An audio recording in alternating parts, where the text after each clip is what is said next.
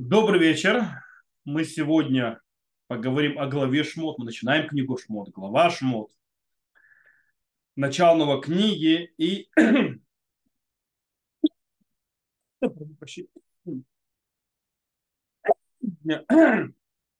Окей, прошу прощения. Э, мы начинаем новую книгу, книга Шмот, и у нас появляется, рождается новый пророк. Появляется новый пророк, пророк, который нас сопровождать будет всю книгу Шмот и станет самым великим пророком еврейского народа в веки на веки. Это Мушера Бейну. Мы с ним знакомимся. И очень интересно, что э, раз то есть мы говорим о пророке, то очень интересная вещь, всегда есть посвящение пророков. То есть, да, обычно книги, если мы откроем книги Ишаяу, Ирмияу и так далее, мы всегда увидим, что в начале или где-то ближе к началу есть посвящение пророка в пророке. То есть, да, что Всевышний клад на него э, миссию, он должен ее сделать и так далее. И пророк почти всегда отказывается от этой миссии, пытается всеми силами от нее убежать и не брать ее на себя. Это мы видим, как у пророка Ильяу это делает, это делает пророк Ирмияу, это делает Хискель, э, это делает Йона и так далее. И почему, кстати, не отказываются? Есть несколько причин этому. Иногда тяжело быть в таком, э, скажем так, получать такую задачу и быть в такой должности пророка и так далее, стоять и всем э, объяснять, что они себя нехорошо ведут, и что нужно что-то исправлять. Также не хочется рассказывать, какие плохие вещи ожидает народ. А также иногда они видят, что нет никакого смысла сообщать тому народу, говорить и прочее, и так далее, все равно слушать не будут. И вместо этого получается, чтобы в народе появилось какое-то изменение, э, это просто приведет к тому, что будут просто надо пророка смеяться, иногда даже издеваться, как вот, допустим, Сармияу даже бросили его в яму. И у нас здесь в нашей главе есть то, что называется вот этот вот несгораемый курс, где явно Всевышний посвящает Мушарабейну в, в пророке и за, накладывает на него задачу. И как во всех остальных то есть, случаях, здесь прототип, Мушарабейну отказывается. Мушерабейну находится возможное объяснение, почему он недостоин, почему он не может, почему он и так далее. И Всевышний, естественно, скажем так, очень настоятельно, вплоть до того, что этот разговор между Мушера Бейну и Всевышним, этот спор продолжался, по мнению Рамбана. Рамбан говорит 7 дней. То есть, да, вот этот вот разговор возле сна 7 дней шел. Э, пока в конце концов Мушера Бейну не сдался. И, но если мы внимательно посмотрим, то мы увидим, когда мы будем разбирать, мы сейчас сегодня будем разбирать именно вот это вот разговор и спор который проходит между Всевышним и Моше э, при этом несгорающем кусте, то мы увидим, что есть очень интересный и особый спор между Богом и его посланником. И этот, кстати, интересно, что этот спор не занимается опасением э, пророка своим, то есть называется своим статусом, то есть да, как он будет выглядеть и так далее. И даже он не описывает, не занимается тем, что народ Израиля будет, скажем так, очень э, тяжело, тяжелым, непринимающим и так далее. А мы увидим интересную вещь. Спор между Моше Рабейну и Всевышним занимается о стратегии, как правильно и лучше всего то есть какая стратегия, как лучше и правильнее всего привести народ к тому, чтобы он услышал слово Бога и да, началась реализация э, послания Муше. То есть это не спор о том, что не услышать и так далее, а как правильно сделать так, чтобы услышали. Э, и мы, то есть сегодня то есть, разберемся и увидим, видя стихи и так далее, э, попробуем понять вот этот вот спор, что происходит и так далее. И мы можем, скажем так, это мы не будем уже дальше изучать, может, иногда упоминать, но можно, и тот, кто глубоко э, будет читать главы после нашей и, в принципе, все главы дальше, до конца книги Шмот, и аж до книги Бамидбар посередине, когда Моше заканчивает свое послание после того, как он ударил по скале, этот спор будет постоянно крутиться между Моше и Богом который мы раскроем сегодня. И начнем мы с того, что нужно обратить внимание на в том, что э, в описании вот этого введения несгорающего куста и то, что происходит вокруг него, есть два глагола, которые постоянно стоят, скажем так, напротив друг друга, и между ними есть как бы такой вот метод, то есть да, такое вот напряжение. Это глагол «видеть» или его, скажем так, синонимы, то есть, да, с, э, э, то есть ре, гебет и так далее, посмотри, увидь и так далее, то есть синонимы на иврите. И также между глаголом амар сказал и его, естественно, синонимы всегда, то есть дибер, цаак, коль, то есть да, кричал, голос и так далее, то есть то, что связано с э, речью. То есть, да, есть, с одной стороны, видение, видеть, смотреть, и речь. Эти два глагола, то есть два, две вещи, то есть глагол видеть и, и говорить, они стоят напротив друга во всем этом видении э, и, в, в, и разговоре, видении, то есть изгоряющего куста, и в разговоре между Моше и Всевышним. Итак, э, в принципе, э, нам э, начинается с того, что есть описание, скажем так, переживаний и чувств Моше, когда он пасет свой скот, скот, точнее не свой, а скот своего тестя в пустыне. Это третья глава книги Шмот. Это звучит так. Моше же пас овец и тро, Тесть своего жреца Медьянского повел он раз овец на пустыню, э, в пустыню, за пустыню пришел к горе Божьей Хореву. И явился ему ангел Господень в пламени огня из середины куста терновника, и увидел он, вот терновник горит огнем, но, турно, но терновник не сгорает. И Муше сказал, пойду и посмотрю на это великое явление, от чего терновник, терновник не сгорает. И увидел Господь, увидел Господь, снова увидел, что он подходит смотреть и воззвал к нему, это уже то есть обратился. Из среды терновник сказал Муше, Муше сказал, вот я, и сказал он, не подходи сюда, сними обувь твою с ног твоей, ибо место, на котором ты стоишь, есть земля святая. Смотри, что происходит? Ощущение, то есть переживание, то есть э, привлекание внимания Муше происходит через что? Что он, э, скажем так, видит на, скажем так, в пустынном э, пейзаже странное, а, то есть неприродное явление. Он видит что-то, что происходит не по природе вещей своих. Куст терновника горит в пустыне и не сгорает.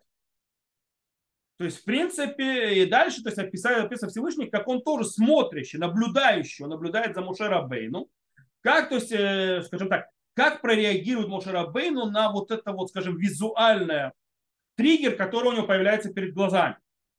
Э, и после того, как Всевышний видит, что триггер сработал, то есть, да, Муше Рабейну обращал внимание на визуальное вот это вот видение и подошел, тогда Всевышний использует, скажем так, это вот э, заинтересованность Муше и обращается к нему и, естественно, начинает ему передавать идею послания, то есть, что он посылает Муше избавить еврейский народ из э, земли египетской. Кстати, в принципе, э, э, стих говорит, что Муше перестал смотреть на... Почему? Потому что он закрыл свое лицо. То есть, да, он закрыл свое лицо, и поэтому дальше, то есть уже Муше слышит только голос. Он закрыл лицо, ему, то есть ему было страшно смотреть. И мы читаем дальше. И сказал он, есть сказал, и сказал, я Бог отца твоего, Бог Авраама, Бог Ицхака и Бог Якова. И закрыл Моше лицо свое, потому что боялся воззреть на Бога. То есть с этого момента Муше уже не смотрит. То есть да, визуальный контакт закончился. Э, и он слушает. И сказал Господь, я увидел страдания народа моего в Египте и услышал вопль его от притеснителя его так, что знаю его страдания. И не шел я избавить его от руки египтян и вывести его из земли, той в землю хорошую, обширную землю, текущую молоком и медом. Э, в землю кнаанейцев, хитейцев, марейцев, перезеев, хивейцев и ирвусеев. И вот вопль сынов Израиля дошел до меня. Вопль снова, то есть услышать. И видел я также угнетение, каким египтяне угнетают их. И теперь иди, пошлю тебя к Паро и выведи народ мой снова Израиля из Египта. Теперь что происходит? Моше э, слышит из слов Всевышнего причины, которые подтолкнули то, что называется, и э, сработать Всевышнего, начинать сворачивать рабство. Э, когда Всевышний, э, кстати, повторяет три раза эту вещь. И он говорит дальше, что, он, что, он, что было. Холь, он услышал голос, то есть да, страдания. Цаака, они возопили ко мне. И потом он говорит, я увидел, то есть я спустился и увидел, что происходит. То есть, в принципе, Всевышний в каком-то смысле ему нужна э, визуально убедиться в том, что он услышал. Кстати, то, что говорит Хискуница, Акад на Израиль ба элай, то есть, да, говорит, э, то есть вопль народа Израиля пришел ко мне. Вим тумар лишав хем цуаки. Талмуд ломар, вы гам раиди, это лахац бедин хем цуаки. То есть Всевышний сказал, то есть они вопят. Говорит, ты скажи, а впустую они вопят? Нет. То есть ты не можешь сказать, Моше не впустую вопят. Я Всевышний спустился, посмотрел и пришел к выводу, что их э, вопль оправдан. То есть да, нужно делать. Что мы здесь видим? Таким образом, у Муше, когда он э, видит то, что происходит, э, о, то есть визуальное видение сгораемого куста, плюс ему описывает Всевышний, то есть да, что произошло, почему он собирается закрывать рабство, скручивать и освобождать народ, Муше Рабейн учит несколько вещей. И он понимает несколько вещей. Первое, что э, впечатление от визуального чего-то, того, что видишь, он очень мощный. То есть, да, э, и почти невозможен э, для переваривания из-за из его мощи. То есть Моше Рабыну было тяжело увидеть, то есть это было что непередаваемое. И это очень сильно на него повлияло. Второе, то, что он выучивает, то есть он увидел этот изгорающий куст. То, что Всевышний описывает, то впечатление от того, что ты слышишь, оно слабее, чем то, которое ты видишь. По этой причине то, что Всевышний услышал вопль сынов Израиля, это было недостаточно для того, чтобы произвести впечатление, нужно было еще увидеть. Кстати, мы это говорим идею очень часто в Йом-Кипур. То есть, да, э, мы э, описываем, как служился в храме, как первосвященник, потом мы в Тхинот говорим, что счастливо, то есть тот глаза, которые это видели, а не уши, которые это слышат. То есть, да, то есть нам только пересказывают. Это почти совершенно другое впечатление. То есть, в принципе, э, и Моше, когда понимает, то есть, да, вот это вот э, две вещи, что впечатление визуальное мощное, и оно, это первое, то есть, и оно нестираемое. Второе, э, что впечатление от того, что тебе рассказывают, намного ниже, ниже, чем визуально. Поэтому Мошарабейну отказывается от возложенного на него послания. Смотри, что он говорит. Он говорит следующее. И сказал Муше Богу, кто я бы, чтобы не идти к порогу, что я вывел сынов Израиля из Египта. И, э, и он сказал, ведь я буду с тобой, и вот тебе знамение, что позвал тебе при выводе твоему народа из Египта. Вы совершите служение Богу на этой горе. То есть, да. Кто Муше говорит? То есть, да, он говорит следующее. Он говорит, ми анухи ашерелефель паро. Кто это такой, чтобы прийти к фараону? Многие это комментаторы объясняют, что это показывает, какой он скромный. То есть, да, но если мы говорим, что это раскрывает скромность Муше, мы должны задаться несколькими вопросами. То есть, да, в чем смысл это продолжения его вопроса? Веки отсид на Израиль Мимицраем, и я смогу вывести народ Израиля из Египта. Окей, ты такой скромный, кто такой идти к фараону? Причем, если я смогу вывести, это как бы, Раша надо объяснять, что два разных вопроса. Но по-настоящему, если мы читаем то есть, э, в Торе, мы видим, что один и тот же вопрос. То есть это, ча, это вторая часть вопроса. То есть кто такой иди вопрос, могу ли я вывести? О чем речь? Кроме всего прочего, мы должны понять, а, какая связь между вопросом и ответом Всевышнего. Он задал вопрос, то есть, да, кто я такой, я скромный, да, Всевышний что ему отвечает? Ведь я буду с тобой, вот тебе знамение. Как ты отвечаешь на вопрос, кто я такой? Что я послал тебя. И он говорит, вот тебе знамение, что я послал тебя. При выводе твоем народа из Египта совершите служение Богу на этой горе. Я говорю, что кто я такой, зачем я, говорит, я с тобой иду, и вот тебе знамение, что у тебя все получится. Таким образом, чтобы э, ответить на вопрос, который мы подняли, нужно сказать, что вообще спор и разговор и вопрос Мушарабейну был совершенно другой спор между Мушера Бейну и Всевышним был в том, что именно, то есть да, каким путем можно привести народ Израиля к процессу, что они начнут э, верить, во-первых, и выходить из земли Израиля, э, из земли египетской э, и пойдут за Всевышним. То бишь их спор, как э, кинуть зерно веры человека, который сейчас живет в неверии. Когда Всевышний, сейчас мы это увидим, говорит, ты им расскажешь, а Мушарабыну говорит, и что толку, то есть что им расскажу? От этого ничего не произойдет. Мы скажем, что визуально намного сильнее. Сейчас мы это увидим. То есть, в принципе, говорит Всевышний Мушерабыну, так, иди в пустыню, э, иди в Египет, вызволять. Чем он его, скажем так, э, э, дает ему в руки для того, чтобы Египет, какое понимание, он говорит, он описывает ему, что есть вот такая проблема, то есть, да, и у народа, и Всевышний хочет его избавить. Все хорошо и замечательно. Мушера Бейну принимает эту информацию, она его поражает до глубины души и действительно ему мешает, то есть, да, все, что народ Израиля страдает и так далее. Он-то видел молодость. Он-то видел в молодости, Рамбан говорит, Рамбан говорит, вообще 12 лет было, когда он убил египтянин. Э, он это все видел, это все помнит, то есть, да, э, но он приходит, миан уфики лехель паро. Это все хорошо и замечательно, но кто такой, чтобы идти к фараону? Что имеется в виду? Моше говорит следующее. Для того, чтобы быть принятым у правителя мира, а, Египте, а фараон египетский в те времена был правителем мира, что нужно? Нужно, чтобы у тебя была то, что называется спина, гибуй. То есть нужно, чтобы кто-то стоял за тобой. То есть нужно какой-то у тебя статус быть. И поэтому говорит, киусид на Израиль Мицраем. Народ Израиля выведу из Египта, они мне станут спиной, я у них буду каким-то статусом. То есть, в принципе, э, Мошера Бейну сомневается в том, что народ вообще поверит в его миссию и для чего он пришел. Э, если он придет к народу и скажет, э, вот я вас пришел избавить, единственное, то у него с собой есть сказать народу, почему это его миссия, почему он пошел избавить, это то, что он расскажет, что Всевышний ему открылся и сказал ему, э, что вот они страдают, все, их нужно спасать. Что это народ мне поверит и вообще пойдет за мной. А если он за мной не пойдет, как я могу писать перед фараоном?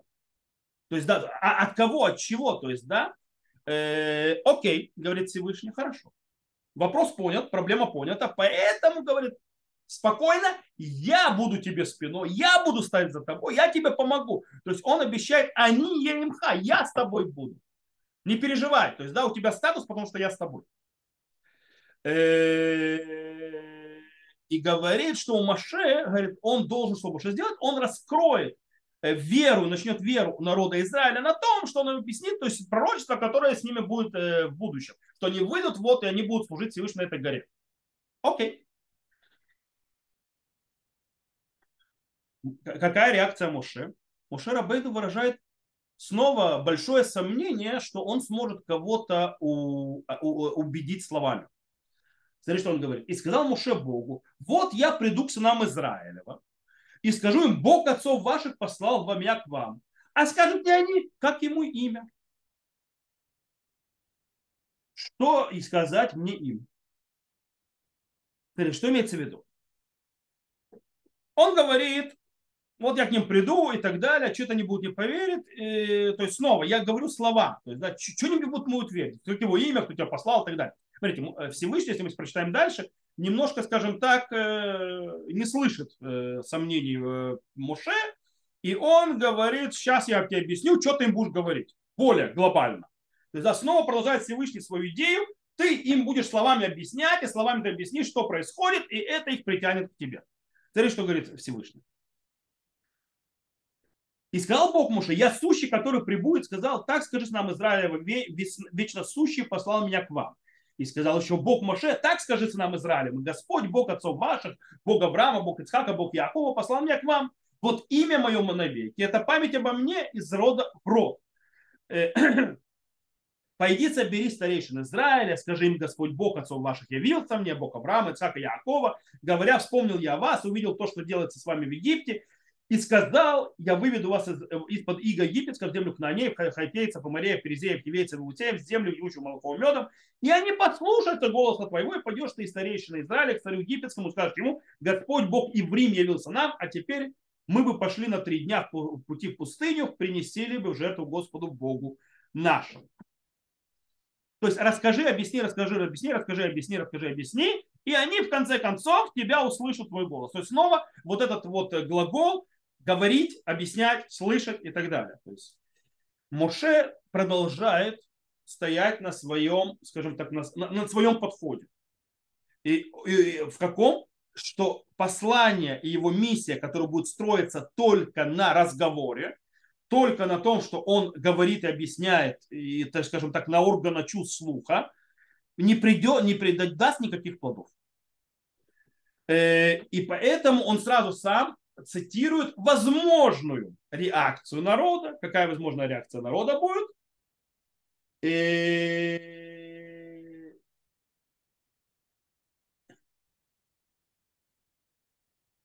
он говорит им, «Веамар ты элехем Хашем», то есть я скажу, не ра элай, то есть, да, я им скажу, что Всевышний ко мне открылся, это уже четвертая глава переходит, и отвечал Боже и сказал, но ведь они не поверят мне и не послушают голоса моего, ибо скажут, ну являлся тебе Господь. Я сейчас буду перед ними распинаться, объясню, скажу, вот мне явился Всевышний Бог Авраама, Исаака, Якова, его зовут так-то, он проводит это, следующее. Теперь скажет, а кто сказал, что Бог вообще являлся? То есть, да, не поверят. Таким образом, как мы уже объяснили, спор между Всевышним и Муше идет на теме стратегии э, послания, как правильно его реализовать, то есть как правильно сработает. Муше считает, что в принципе годы рабства, а он их видел, Э, народ. То есть, да, э, выработали в народе вообще апатию, то есть не апатию, а неверие вообще, что что-то можно изменить. Э, поэтому услышать разговоры об измен... избавлении и так далее, и так далее, не повлияют и не дадут никакой надежды. Ничего у них не изменится. Они не поверят просто. Поэтому Муше говорит, что нужно сделать по-другому. Нужно делать наоборот. Э, потому что если это не сделать, то есть они услышат, что это вызовет, они просто будут смеяться надо мной. Они будут смеяться, будут прикалываться, никто мне не поверит. Моше считает, что нужно делать по-другому. Нужно в первую очередь работать на органа другой чувств, на глаза. Они должны видеть. Они должны увидеть что-то. Ведь это то, что сработало на самому Шарабейну. Он пошел смотреть куст, потому что он увидел что-то особенное, это притянуло, это сделало впечатление. Да ты сам Всевышний сказал, то ты сначала услышал их голос, то есть, да, что они кричали, вопели, и ты посмотрел, так ли оно, заслужено ли. То есть нужно сделать, сработать, чтобы зародить у них какое-то зерно э, э, веры во что-то, в возможность изменения, нужно что сделать? Они должны что увидеть. Э, им нужны какое-то что-то сверхъестественное, что не как природа. Окей. Всевышний говорит, хорошо. Он отвечает на просьбу Моше. И сказал ему Господь, что это в руке твоей? И сказал, он сказал посох. И сказал, он бросил его на землю. И он бросил его на землю, тот превратился в змея, побежал Моше от него. И сказал Господь Моше, простри руку твою, возьми его за хвост. И он простил руку свою, схватил его и стал он посохом в руке его. Это для того, чтобы они поверили, что являлся тебе Господь, Бог отцов, их Бог Авраама, Бог Ицхака, Бог Якова. То есть просил, пожалуйста, вот тебе видение. Э, и сказал ему Господь еще, положи руку твою к себе за пазуху. Он положил руку свою к себе за пазуху и вынул на нее, и вот рука его покрыта проказой, как снегом. Сказал он, положи опять руку твою к тебе за пазуху, и положил он опять руку свою за пазуху свою, и вынул на нее из-за пазухи, и вот она опять стала как тело и будет, если не поверят тебе, не послушают голос, ну, не поверят тебе, не послушают голоса твоего первого знамения, то поверят голосу знамения другого. Если же не поверят и двум сим знамениям, и не послушают голоса твоего, то возьмешь воды из реки и вылишь на сушу, и вода, которую возьмешь из реки, станет кровью на суше.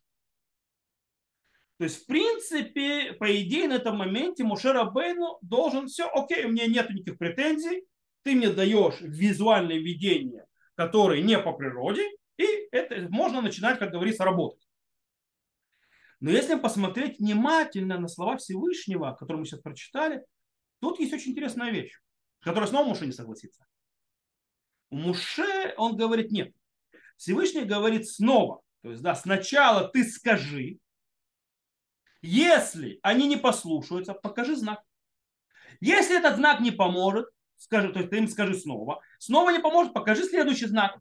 То есть, в принципе, снова есть, скажем, продвижение. Я тебе показываю, говорю, потом показываю, поговорю, показываю. То есть, э, принципе, визуальные э, воспри... то есть визуальные э, действия, которые будут влиять на Всевышний, на народ Израиля, будут использованы с точки зрения Всевышнего. Это так нужно делать только если не будут слышать твоего голоса. То есть изначально говори, не показывай, как сказать, то есть визуальные какие-то вещи сверхъестественные. Как Муше на это реагирует? И сказал Муше Господу, прошу тебя, владыка, человека и не речисто, не со вчерашнего дня, не третьего дня, ниже с начала э, твоего разговора с рабом твоим. Кстати, здесь Рамбан пишет, что разговор 7 дней шел. То есть, да, что типа ничего особенно не изменилось с самого первого дня, мы разговариваем, ты обратил внимание? Ибо я тяжело уст и косноязычен. Окей. Абсолютно большинство э, комментаторов на Тору, естественно, говорят, ло иш дворим анухи, то есть я человек, не человек речей, что у Мушера Бейну, э, есть те, кто говорят, что он заикался, но говорят, что оно не совсем, что Мушера Бейну был плохим оратором. Не умел он говорить. Э, не имел хороших, скажем так, э, риторических, то есть э, задатков риторики, не, не имел такой, скажем так, э, таланта риторического. Поэтому не сможет он говорить по-человечески перед фараоном, перед народом и так далее. Но если мы посмотрим на те речи, которые дает Мошера Бейну в книге Дворим, да и вообще другие речи, когда он там народу так говорит, сяк говорит, э, когда он э, заповеди дает, когда и так далее, и так далее. Извините меня, Мушарабейну очень хорошо умеет разговаривать. Мушарабейну имеет очень хорошие ораторские навыки и риторические. Поэтому очень тяжело принять э, комментарий, что у него проблема с риторикой, с ораторским э, искусством. Он это умеет прекрасно делать. Это мы видим в Торе. Тогда как мы должны это понимать? А мы это будем понимать в продолжении того же спора. Шарабейну говорит очень интересная вещь. Он продолжает эту тему. Он снова своими словами говорит свое неприятие э, подхода то есть, скажем так, э, заинтересованности народа и возвращения его к вере и к, надежде посредством разговоров. Он считает, что э, разговоры после такого огромного количества лет рабства не э, являются эффективным способом э, возвращения народа. И более того, наоборот, может затушить и может у, то есть померкнуть из-за них влияние знаков, которые показывают Мушарабейн. В конце концов, вот этот вот протест, э, протест Моше Рабейну идти путем через разговоры, то есть, да, то есть называется разговором, то есть слышать, то чтобы народ слышал и так далее, а не визуальным, приводит к тому, что Всевышний решает подключить еще одного игрока, Агарона. Что, э, что Агарон, он будет, скажем так, исполнять роль того, кто говорит, а Муше будет э, тем, кто будет показывать то, что называется визуальные э, знаки Всевышнего перед народом. Э, то есть, и, э, и вот написано, и возгорелся гнев Господень на Моше, и он сказал, ведь Агарон, брат твой левит, я знаю, что он будет говорить, и вот он выйдет навстречу тебе, и как увидит тебя, возрадуется в сердце свое. И будешь ты говорить и влагать слова в уста его, я буду при устах твоих и при устах его, и буду учить вас, что вам делать. И он будет говорить вместе, с, вместо тебя с народом, и он будет тебе устами, а ты будешь ему господином. И посох сей возьми в твою руку, им ты будешь творить знамение. То есть, да, на этом вроде спор закончен. То есть, да, он говорит, хорошо. Моше Рабейну вроде в этом споре победил. Он принимает на себя э, миссию, он будет работать по более эффективным путем посох. Посох, который творит знамение. Это намного более эффективно.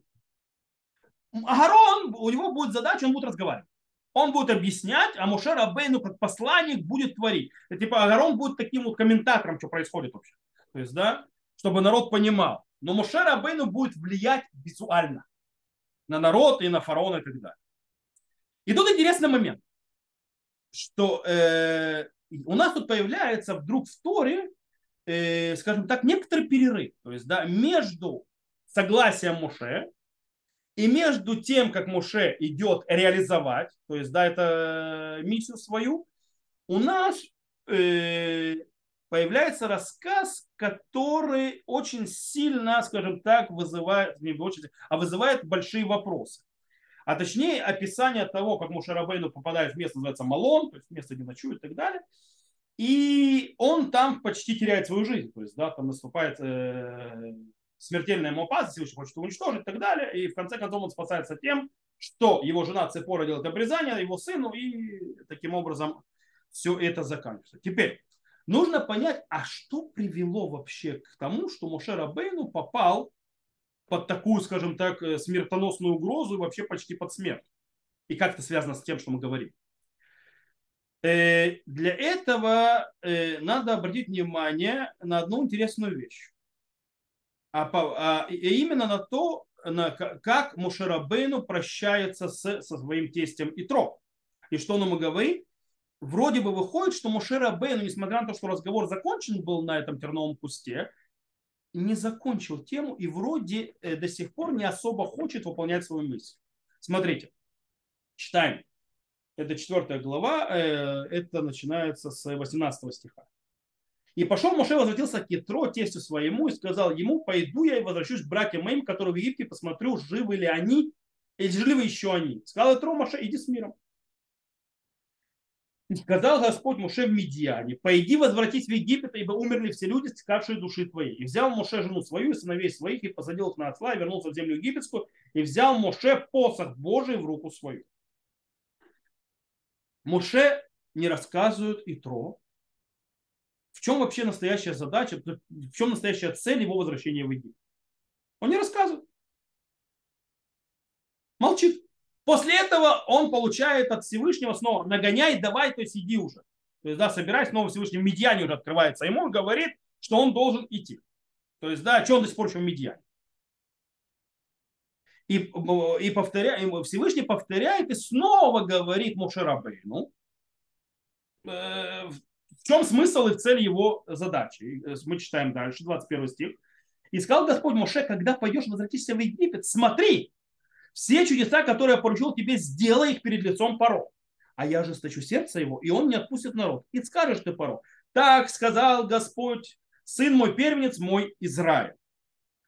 То есть, в принципе, э, снова идет, Всевышний накладывает задачу, что нужно делать и так далее. Теперь нужно осталось нам разобраться, как следующий рассказ с вот этим вот Малоном, где Муше почти теряет свою жизнь, э, связан с отказом Муше выполнить свою миссию тем, что Всевышний повторяет снова его выполнить. И какую, скажем так, э, идею пытается Всевышний донести до Муше. Тут есть очень интересный момент. Тут есть вопрос, где начинается и заканчивается э, обращение Всевышнего к Моше, и где, э, скажем так, с, точки зрения его задач, и где начинается сам рассказ про, про э, вот этот вот случай в этом Малоне. Почти все комментаторы говорят, что стихи про вот эту проблему с Малоном это 24 по 26 стих.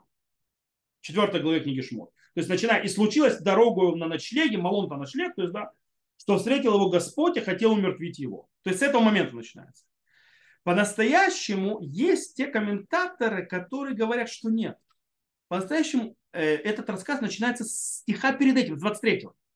Это можно увидеть у Рашбама и у Бен Эзра. Э, э, смотрите, там сказано, если мы начнем читать этот рассказ с 23 стиха, смотрите, как это звучит. И сказал тебе, и я сказал тебе, то Всевышний обращается к, Всевышнему, к Моше и говорит, отпусти сына моего, чтобы он мне служил, но ты не согласился отпустить его, вот я убью сына твоего, первенца твоего. Кстати, э, на иврите звучит немножко по-другому. Э, и там есть очень Вамар, Вомар Элеха, и скажу тебе, шлахет бни в Явдуня, отпусти моего сына и будет мне служить. Битамаэн, то есть и ты отказался. Лишалхо, хина анухи хорегет бин хаб То есть, и теперь еще раз. И сказал тебе отпустить на моего, чтобы он мне служил, но ты не согласился. И вот я убью сына твоего, первенца твоего. И случилось дорогу ночлегу, что встретил его Господь и хотел умертвить его. Кого его? Есть говорят, то есть сына. И тогда взяла Ципора каменный нож, обрезание крайнюю плотью сына своего, положила к ногам его и сказала, жених, крови ты мне. И отстал он от него, тогда сказал на жених крови по обрезанию. На это говорит Райвид очень интересную вещь. Райвид в Имуна Тарама, то есть э, а Имуна Арама, то есть это книга такая, третий Маамар, он говорит следующее. Он говорит, что угроза умерщвления сына Муше, то есть здесь идет от Всевышнего угроза, что он умертвит сына его.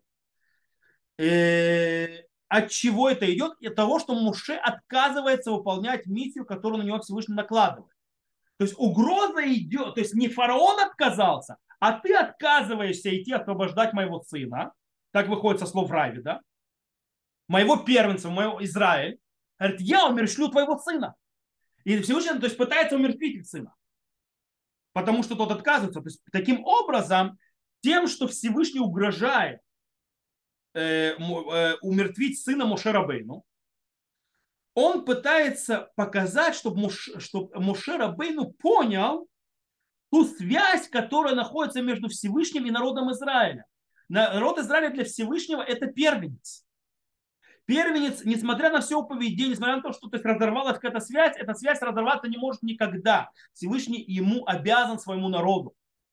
Поэтому при, э, э, то есть таким образом он объясняет, есть очень важно, то есть, чтобы ты шел избавлять моего сына. Потому что если ты не избавишь своего сына, я твоего сына, насколько это важно. Чтобы ты понял, как тебе потерять твоего сына, так мне потерять моего. Ты должен идти и выполнить то, что я тебе говорю. То есть, в принципе, для того, чтобы завязать Муше на его э, задачи, на его миссии, э, избавление первенства народа, то есть э, Всевышнего, народа Израиля. В конце концов, э, получается, что обрезание, которое делает э, Ципора, она завязывает э, то, что называется союз судьбы э, сына своего с, с, с, с, с э, всем народом Израиля. То есть теперь они уже одно целое с народом Израиля.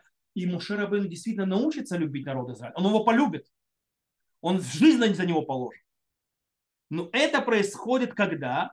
На тот момент, когда Всевышний, э, говорю Всевышний, когда Муше Рабейн встретит народ Израиля уже в Египте. И, так, и тогда, когда он будет уже прикладывать все усилия для того, чтобы, да, выполнить свою миссию, да, вытащить народ Израиля из Египта. И как это красиво и хорошо описано в книге Шмот, дальше будем читать.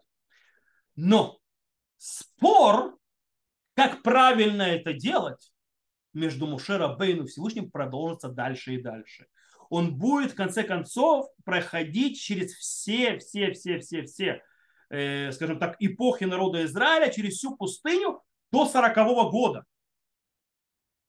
Постоянно будет вот этот вот э, пинг-понг между Всевышним. Если внимательно читать, то вы увидите, этот пинг-понг будет постоянно происходить. Мушера Бейну давит на визуальное, что так легче, лучше всего для того, чтобы побудить народ, принести ему веру, а Всевышний больше на разговор. В конце концов, то есть есть какая-то баланс. Э, кстати, есть очень хороший намек на то, что, что э, то, что Муше э, Рабейну, э, скажем так, уперся и требовал другой путь, то есть визуальный путь приведения к вере, очень красиво, скажем так, подтверждается реакцией народа на тогда, когда Муше перед ним появляется, первая встреча с, Муше, с лидерами народа, и когда Муше Рабейну, то есть говорит с ними и так далее. Смотрите, что там написано это у нас 30 стих, и пересказал Аарон все слова, которые говорил Господь Моше. То есть ну, началось, как Всевышний сказал. Э, то есть Аарон рассказывает все, что нужно рассказывать. Моше, и сделал Моше знамением перед глазами народа. То есть как договорились. Аарон рассказывает, то есть он представляет то, что Всевышний хочет, то есть он рассказывает, а, а Моше Рабейну делает знамение. И, смотрите, и услышали э, подожди, э, и, по, и, э, и сделал мужчине за глаза и поверил народ. И, ус, и поверил народ, и услышали, что вспомнил Господь о снах Израиля, увидел страдания их, и преклонились они и поклонились. Смотри, что происходит. как выполняется э, наставление Всевышнего? Агарон говорит, рассказывает слова. Муше Рабейну показывает визуальные, то есть э, знаки. Как реагирует народ? Народ верит на что? На знаки, которые он увидел, а потом слышит и понимает и принимает то, что сказал Аарон. То есть Муше Рабейну был прав. Ты хочешь донести до них, чтобы они услышали то есть, идею, сначала покажи им что-то сверхъестественное. Их нужно привлечь. Их нужно зародить, то есть визуально зародить им у них э, э, привлечение. То есть это делает что-то особенное с ними.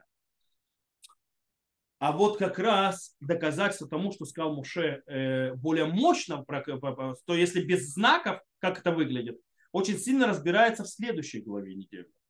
Когда Муше говорит народу Израиля, то есть когда на них заложили более тяжелую работу, и Муше Рабейну говорит им, ребят, не отчаиваемся, описывает, то есть избавление, которое их ожидает и так далее, и так далее, говорит, пытается достучаться до их сердца. Какая реакция народа? Вейдабер Муше кенель бне Исраэль, вело Шамуэль Муше, микоце рох, умя вудакаша. И говорил Моше так, то есть народу Израиля, сыновьям Израиля, и не слушали Моше из-за то есть, нетерпимости, то есть, то есть они, у них коцерох, то есть у них не было на это терпения, и из-за тяжелой работы. То есть рабство и вот эта вот безысходность от рабства приводит к тому, я, ты говоришь, ну говори, мы все равно, то есть мы тебе не верим. Слова не работают. Когда народ находится в полном безверии, в полном отчаянии, что если ты хочешь зародить им это, то есть вот, пожалуйста, слова не помогают. Это то, что Мошерабейну говорил. Получается, Мошерабейну выиграл спор Всевышнего. Так оно работает.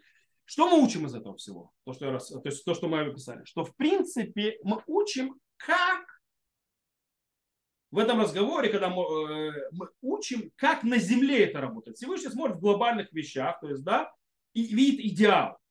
Он хочет верить в народ, что народ будет идти по идеалу.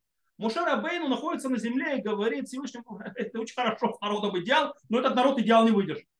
То есть, да, он не идеален. По этой причине нужно немножко учитывать их состояние. И нужно им показывать то есть, фокусы, то есть, да, визуальные какие-то вещи, то есть, и только тогда они начнут слушать. И это показывает, нас учит вообще, как...